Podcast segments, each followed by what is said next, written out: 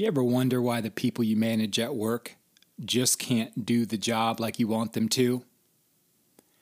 It turns out that not all people are like you, and that is a good thing.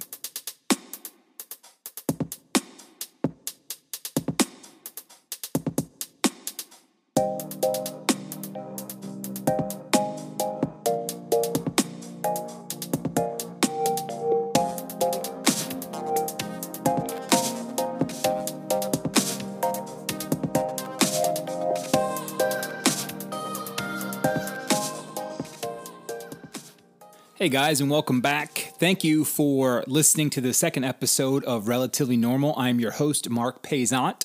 Today, we are going to talk about leading with anxiety. And what I mean by that is for people out there who have to lead groups, whether you're a coach, whether you're a manager, whether you're a supervisor, whether you're a project lead, sometimes it can be difficult to lead people when you're extremely anxious, or even to lead people when you're going through a bout of depression.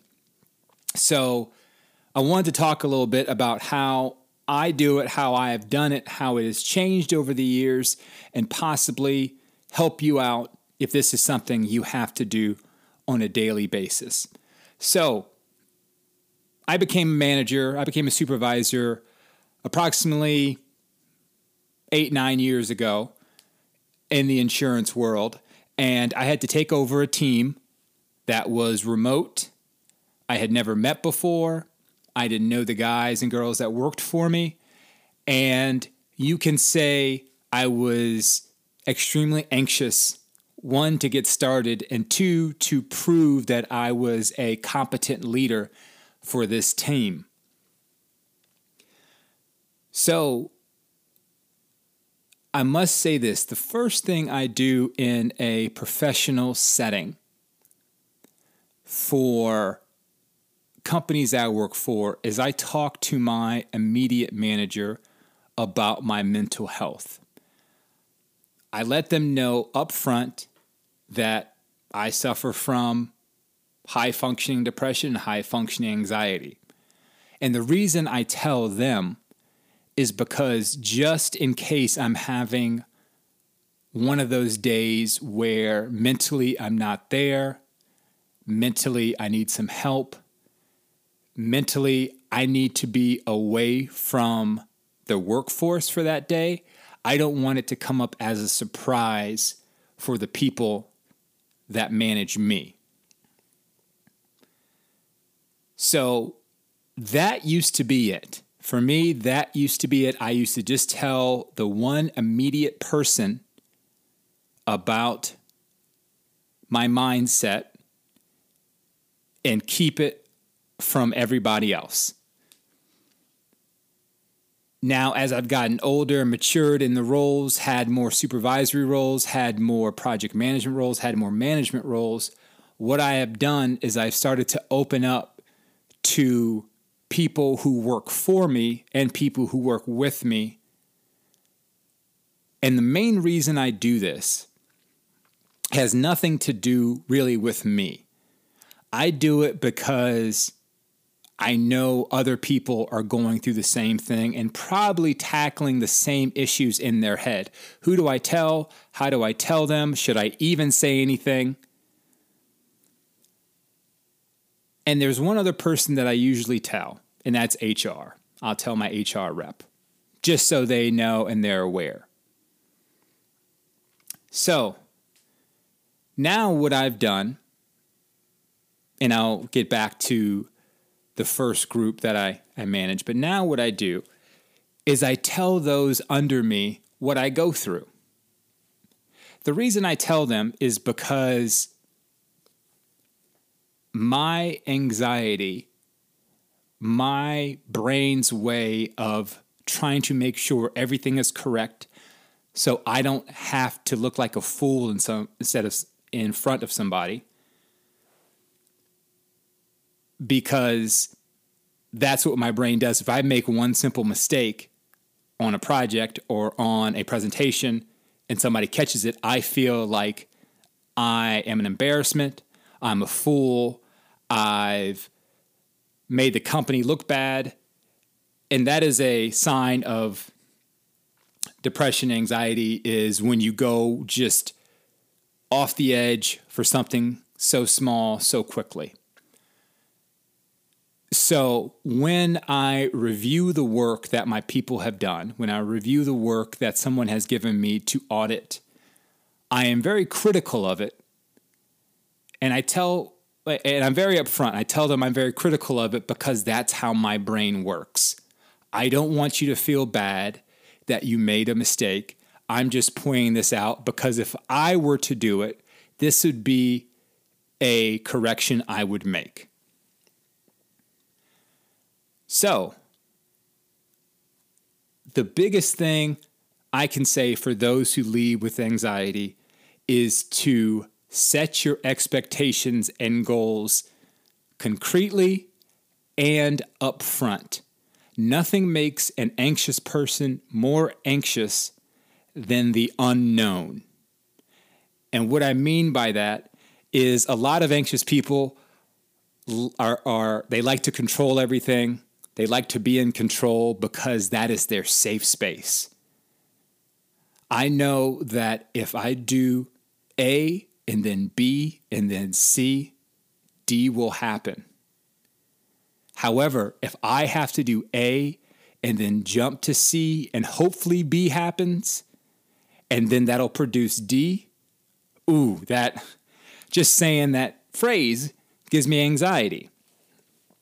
So that's the first thing I will say is to be, and honestly, we can say that's for all good leaders, that we should be concrete and very clear and transparent and upfront in our expectations. Next, I will say this. Don't try to be a super employee. Don't try to fix every problem. And I know this is easier said than done. Like if I was talking to myself right now, I would laugh in my own face, but a good manager knows that they can't do the work of all the people they manage. Usually a good manager is a person who was in that position and did such a good job that they got promoted to lead others. So it is our responsibility to lead others to do a good job. If we decide to take over work and do work for people so it's right, we're doing a disservice to ourselves and doing a disservice to that person. Also, we're telling people that there is only this one way to do it right. We don't allow people to be themselves and to be individuals at work. So what our anxiety can do when it's forcing us to gain control over every situation, it's forcing us to do things a very, very precise and linear way. We are taking away from the creativity of others around us and the people that we lead. So if our goal as leaders is to make sure people behind us can be in our position one day, it does them no good to keep them in a box and not let them flourish in their jobs. So when someone comes to me and has an idea for something, I never, ever shoot down an idea initially. I don't care how wild and crazy it is, I never shoot it down. And the reason I don't do that is because if I shoot somebody's idea down that they bring to me, I'm literally taking away a part of them. They have opened themselves up. They have become vulnerable. They have come to me and said, Mark, here's an idea that I have that can increase productivity, that could strengthen our processes. And if in my head immediately I say, no, that won't work, I do that a couple times. Why would that person ever bring anything back to me? So people with high anxiety, when something different is brought to them, a lot of the time they shoot it down because it's different. It's not their normal. It may force them to do something that they don't want to do. And so what I do is I never, ever say no to an idea the first time I hear it. If I hear it a second or third or fourth time and we progress in the idea and it turns out that it will not be viable or maybe it needs to be changed a little bit, then I'll help with that change. Or if we have to cut it, then we have to cut it. But my actions in saying yes to the idea and going along with it and helping somebody reach their potential, I've not only helped myself, but I've helped that person. And I haven't allowed my anxiety to stop somebody from flourishing. Because we don't know what idea will take us to where we want to be. We don't know what idea will be the change that the company needs, that your team needs. So we should not, I won't speak for you, but I will not say no to an idea. One of the biggest things that we should try to learn about our anxiety is that it doesn't have to control us. It feels like it does. My anxiety feels like it controls me a lot of the time. But I have the power, I have the strength, I have the will to make my own decisions and not allow my anxiety to dictate how I lead people. Now, I can be totally and brutally honest with people and tell them that I have a bad feeling about something is just making me anxious at the moment. If I open up and say that something is making me feel a certain way and that's why I'm reacting, that can allow that person to help me see through what my anxiety is trying to block. So, for all the leaders out there, think of a time that someone opened themselves up to you and said, "Hey boss, I got this great idea. What do you think?" Think of the times you have shut that down immediately because you were unsure about it and how that person reacted. And think about those times that you accepted it. You said, let's go with it. Let's see where it can lead us and how much better your relationship with that employee was.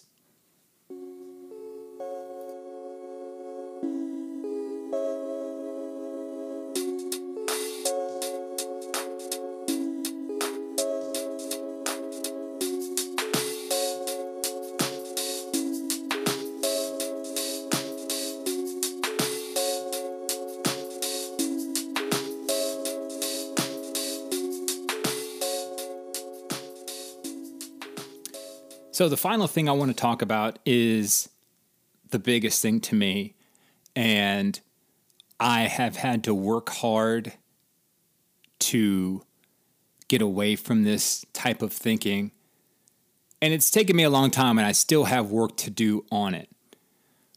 But at no point should one leader, especially a leader with anxiety, feel that they have to have every answer to every question.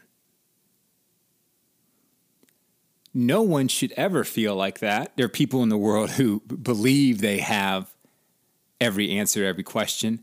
But one thing that used to give me so much anxiety and keep me up at night, and I would think about it for days on end, is when someone would bring me an issue, a question that I did not know the answer to.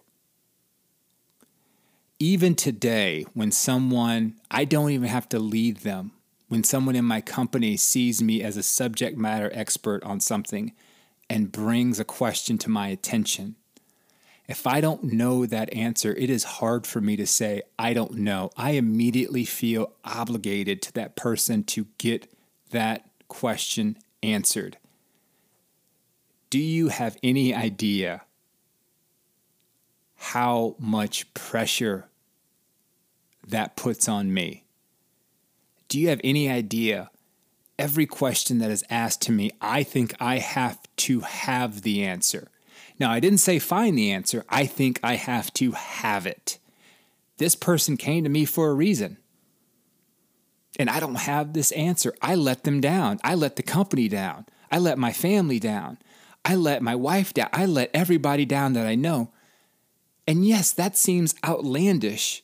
That seems like that shouldn't be the case, but that is how my brain works. So every day when someone asks me something that I don't know the answer to, I have to tell myself, and literally I have to tell myself out loud, you don't know, you don't have to know everything. But in the background, what I'll be doing is I'll be Googling it. I'll be looking at the drive of the Google Drive of my company. I'll be looking at different resources to try and find this answer. And I'll be honest with you, it's twofold. One, my brain automatically tells me that you are obligated to find this answer. They came to you. You are on the hook. You have to find it. And two, my brain absolutely feeds on positive reinforcement. So once I find that answer and they say, Mark, thank you so much for finding that answer. I love that. But then what happens is that this person will come to me with another question, or they will say, hey, if you need anything, contact Mark. If he doesn't know the answer, he'll find it for you. So what happens is that I think I've done the right thing by going out of my way to search for an answer that I maybe should have or maybe shouldn't have had in the first place. And I have taken time out of my workday and looked for an answer that I got. And now other people are going to start doing the same thing and expecting me to do the same things for them. That is tough. So one question that I did not have the answer to, that I scolded myself over not having the answer to, I did everything I could to find it. And now I'm going to have to do it over and over and over again because people think that's what I do. So now, when I start getting more and more questions, either from people who I lead or people who I don't lead, my brain is going to reinforce the fact that I have to know these answers. And if I don't know them, I'm a failure. And if I find them, I'm not a failure. But then someone else is going to ask me and I won't know and I'm a failure. So for people out there who are leading teams, I'm saying this to you right now. You don't have to know every answer. It is okay to say you don't know. The onus is on the person asking the question. It is not on you. Just because someone doesn't know something and then you don't know it doesn't mean you have to do their work for them. And me saying that out loud so I can hear it in my headphones is something I needed to hear today. So those of you leading with anxiety, know this. One, you're not alone. Two, you are good at what you do. Don't let your brain tell you otherwise. Three, allow yourself to make mistakes and learn from them. The only bad mistake are those we don't learn from. Mistakes are common, they're normal, and you're allowed to make them. If you know somebody that's struggling with this, reach out to them. Let them know that you appreciate them and that you want to listen to them. So I just wanted to get this out there for all of you guys out there leading with anxiety. Believe me, I understand your pain. Thanks again for listening. You guys have a great day.